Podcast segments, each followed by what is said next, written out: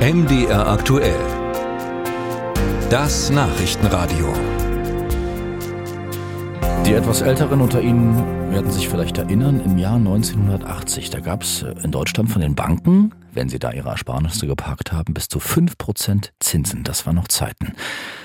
Heute gehen die Zinsen gen Null. Dabei sind die Voraussetzungen für höhere Zinsen eigentlich ziemlich gut. Auch weil die Europäische Zentralbank vor knapp einem Jahr die sogenannte Zinswende eingeleitet hatte im Kampf gegen die Inflation. Beim Kunden aber kommt davon wenig an.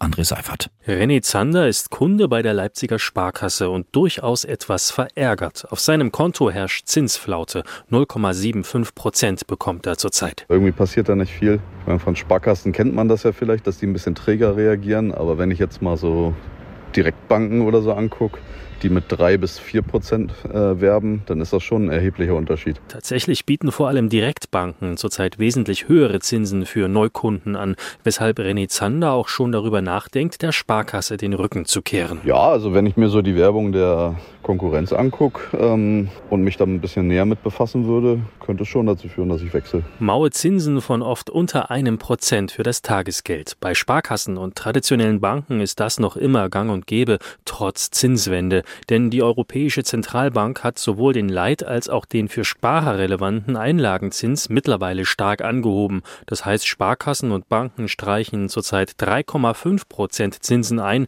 wenn sie Geld bei der EZB hinterlegen. Was davon beim Kunden ankommt, hat vor wenigen Tagen das Vergleichsportal Verivox ausgewertet. Ein Ergebnis, insbesondere bei vielen Sparkassen sei von der Zinswende nichts zu spüren, erklärt Ralf Wefer von Verivox. Jede fünfte Sparkasse bietet auf dem Tagesgeld Tagesgeldkonto gar keine Verzinsung und auch die durchschnittlichen Zinsen fallen mit 0,36 Prozent sehr niedrig aus. Und das nach immerhin acht Leitzinserhöhungen in Folge. Eigentlich ist es dann jetzt irgendwann nicht mehr ganz zeitgemäß. Das heißt also, die Leipziger Sparkasse ist mit ihren 0,75 Prozent im Vergleich mit anderen Sparkassen sogar schon recht großzügig. Üblich sind weniger. Bei den Sparkassen in Gotha, Stendal, Gera, Greiz und Vogtland gibt es zurzeit sogar weiterhin gar keine Zinsen, so Ralf Weber. Perspektivisch rechnen wir also schon damit und sehen das auch in unseren Zinsauswertungen, dass auch bei den Sparkassen die Zinsen steigen und dass die Zahl der Sparkassen, die gar keine Verzinsung bieten, sinkt.